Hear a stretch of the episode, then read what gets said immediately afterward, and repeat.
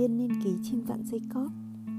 Quyển 1 Chim ác là ăn cắp, tháng 6 và tháng 7 năm 1984 Chim vạn dây cót ngày thứ ba 6 ngón và 4 vú.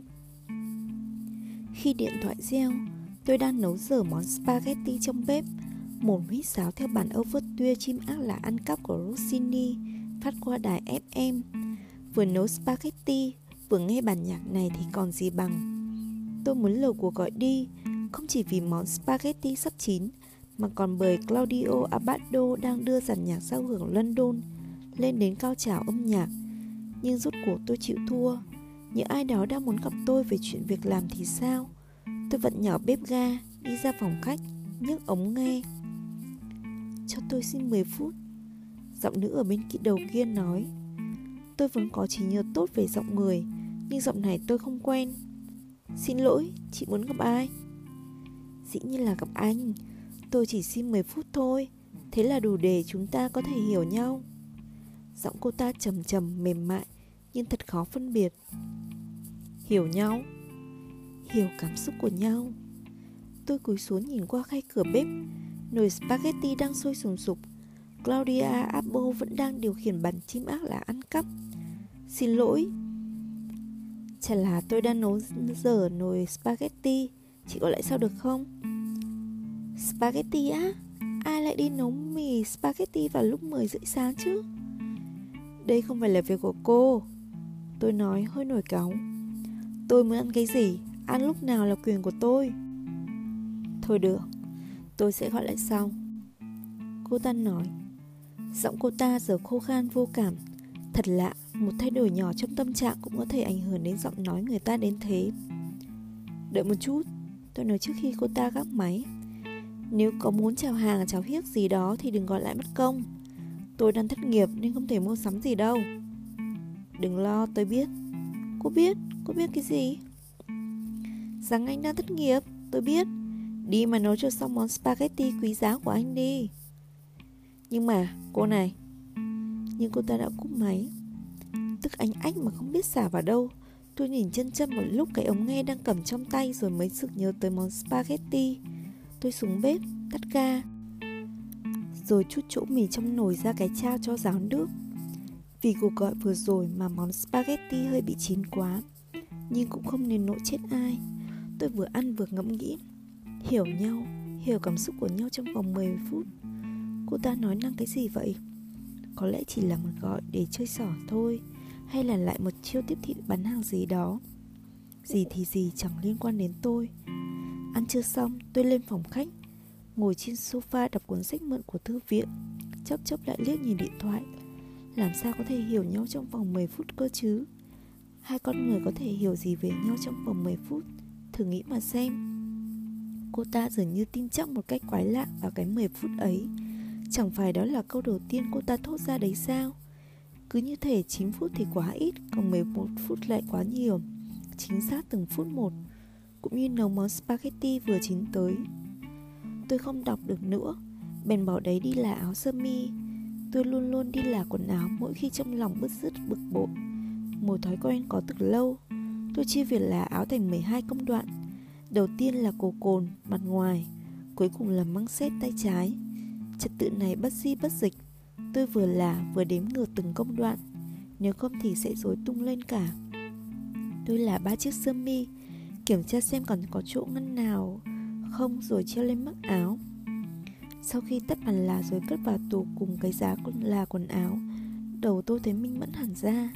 Tôi quay xuống bếp, định rót một cốc nước thì điện thoại lại reo. Tôi chần chừ một giây rồi quyết định trả lời. Nếu cũng lại người đàn bà kia, tôi sẽ bảo là đang bận là quần áo rồi cúp máy. Lần này là Kumiko, Đồng hồ chỉ 11 rưỡi. Anh thế nào? Nàng hỏi. Ổn cả, Tôi đáp. Nhẹ cả người khi nghe giọng vợ. Anh đang làm gì đấy? Mới là quần áo xong. Có chuyện gì vậy? Giọng nàng nhuốm chút căng thẳng. Nàng biết thường chỉ trong tâm trạng thế nào đó, Tôi mới đi là quần áo thôi. Có gì đâu, Anh làm mấy cái áo sơ mi thôi mà. Tôi ngồi xuống, chuyển ống nghe từ tay trái sang tay phải. Em gọi có chuyện gì? Anh có biết làm thơ không? Nàng hỏi. Thơ? Thơ ấy à? Nàng có ý gì vậy?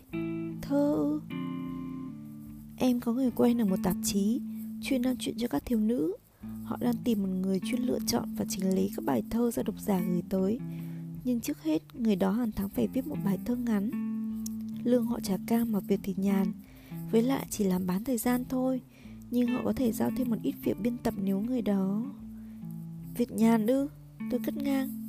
Đợi đã, Anh tìm là tìm việc trong ngành luật, Chứ không phải thơ với thẩn. Em cứ tưởng anh từng viết lách hồi còn đi học cơ mà. Ừ thì viết cho báo tường, Thi đấu bóng đá đội nào thắng, Hay thầy dạy lý ngã cầu thang nằm thư viện. Đại loại thế, Nhưng thơ thì không. Anh không biết làm thơ.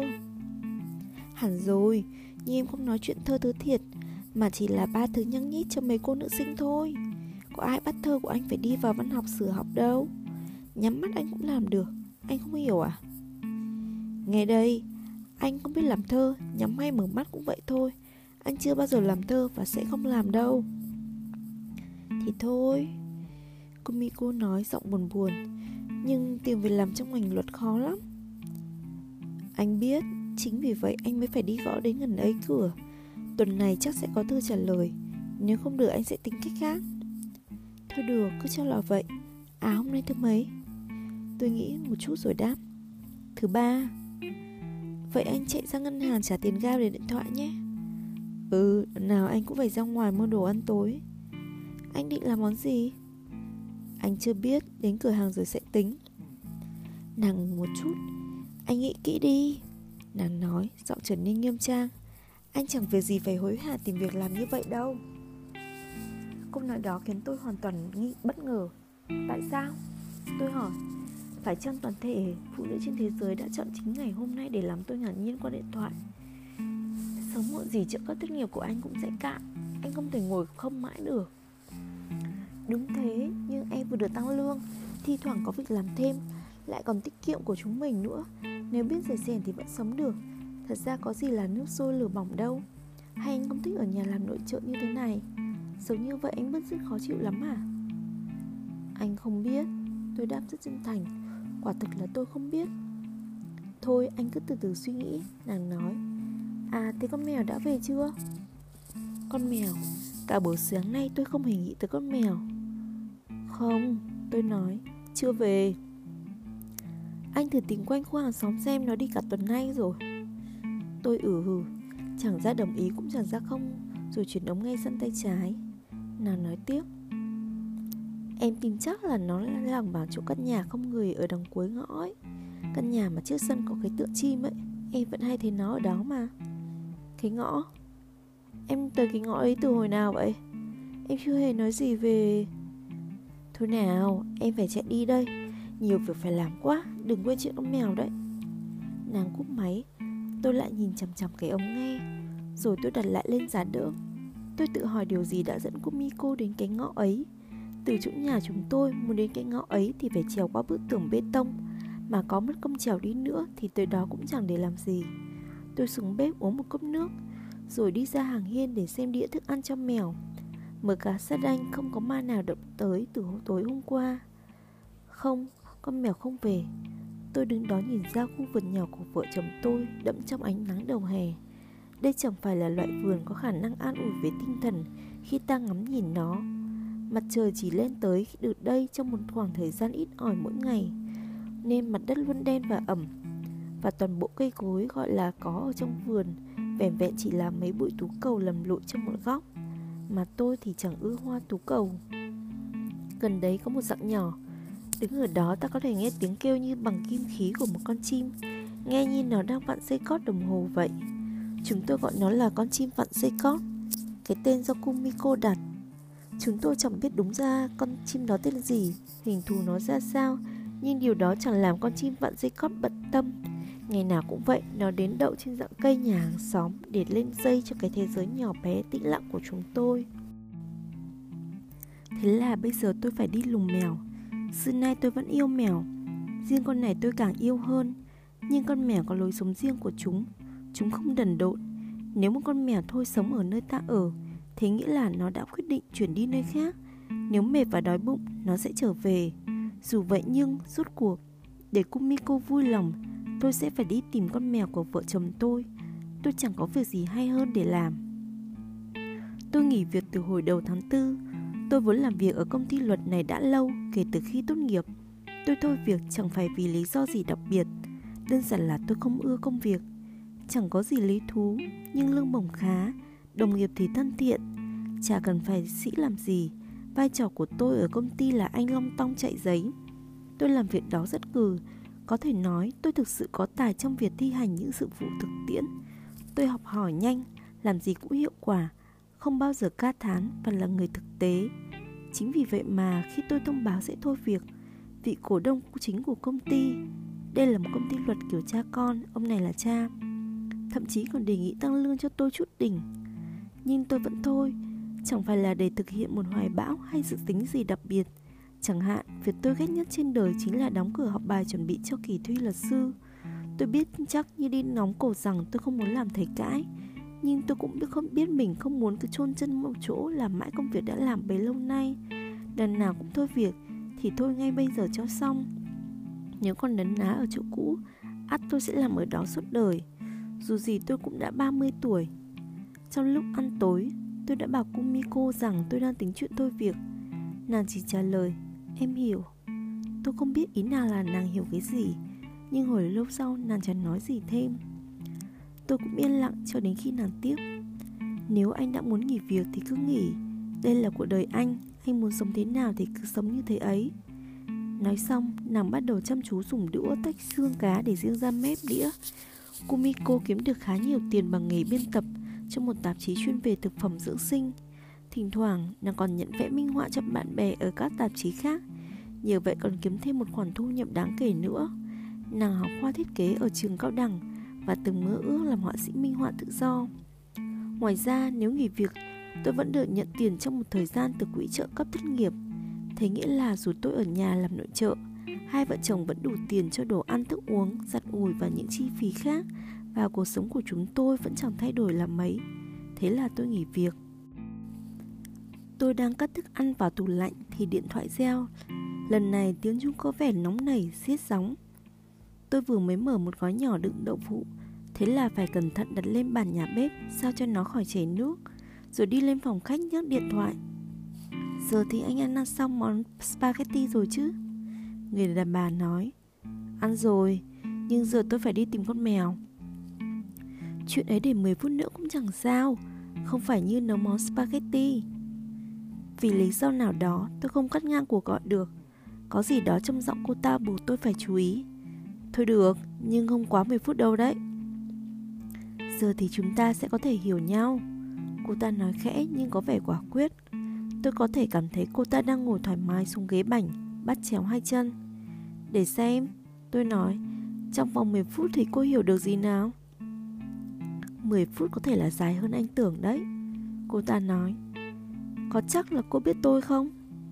Dĩ nhiên là chắc Chúng ta đã gặp nhau hàng trăm lần rồi ở đâu? Hồi nào? Một lúc nào đó, một nơi nào đó Cô ta nói Nhưng nếu em giải thích rõ thì 10 phút không đủ đâu Quan trọng là thời gian ta có lúc này đây Hiện tại, anh đồng ý không?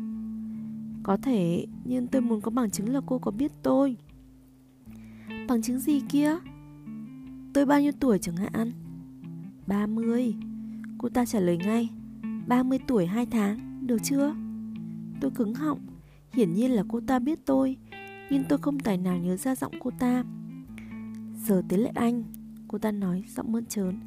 Cố hình dung ra em đi. Từ giọng nói của em, Hình dung xem em thế nào. Em bao nhiêu tuổi? Em đang ở đâu? Em ăn mặc ra sao?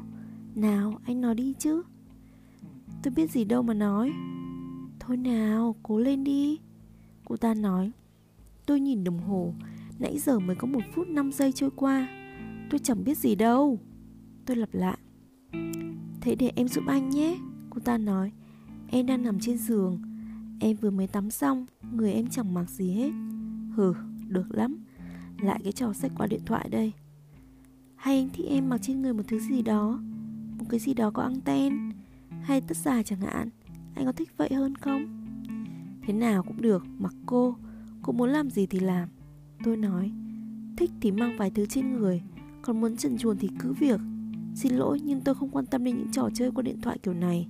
Tôi có quá nhiều thứ phải. 10 phút thôi, Cô ta nói. Dành cho em 10 phút thì anh có chết đâu nào, phải không? Chỉ cần trả lời vài câu hỏi của em thôi. Anh muốn em trần chuồng hay mang vài thứ trên người? Em có nhiều thứ để mang lắm. Quần jean màu đen này. Thôi thì trần trần chuồng đi. Được rồi, Anh muốn em trần chuồng Ừ trần chuồng 4 phút rồi. Lông mu em vẫn còn ướt. Cô ta nói, Em sấy chưa kỹ lắm. Ôi, người em ướt quá chừng. Vừa ấm vừa ẩm ướt, Lại còn mềm nữa. Mềm thật là mềm, Nên nhay nháy. Giờ em thử xem. Nào nào, tôi xin lỗi. Nhưng mà Xuống dưới cũng vậy, Xuống nữa. Dưới thật là ấm, như là bơ ấy. Ấm quá chừng. Ôi ôi ôi, Lại còn chân em nữa. Anh thử xem em đang ở trong tư thế nào nào. Đầu gối phải nhấc lên, Chân trái giãn sang bên vừa đủ. Như hai cái kim đồng hồ lúc chỉ 10 giờ 5 phút vậy. Từ giọng nói cô ta, Tôi hiểu rằng cô ta không nói phép. Cô ta quả thật đang dạng chân ra như lúc kim đồng hồ chỉ 10 giờ 5 phút. Âm hộ cô ta ấm áp và ẩm ướt. Sửa thử hai vành môi xem. Cô ta nói, Chậm thôi, Giờ thì vạch ra. Thế, Chậm thôi, Thật chậm. Hãy để những ngón tay anh mơn trơn chúng Ôi, thật chậm. Giờ lấy tay kia sờ phú phải của em đi. Đùa với nó, Mân mê nó. Lên trên nữa. Giờ bóp nhẹ núm vú đi, Lần nữa Lần nữa. Em sắp ra rồi đây. Không nói một lời, Tôi cúp ống nghe. Duỗi người trên ghế sofa, Tôi nhìn đồng hồ và thở một hơi dài. Cuộc nói chuyện kéo dài gần 6 phút. 10 phút sau, điện thoại lại reo, Nhưng tôi không đụng tới ống nghe. Chuông reo 15 lần. Khi nó ngừng reo Một nỗi im lặng sâu thẳm lạnh lẽo trùm xuống căn phòng.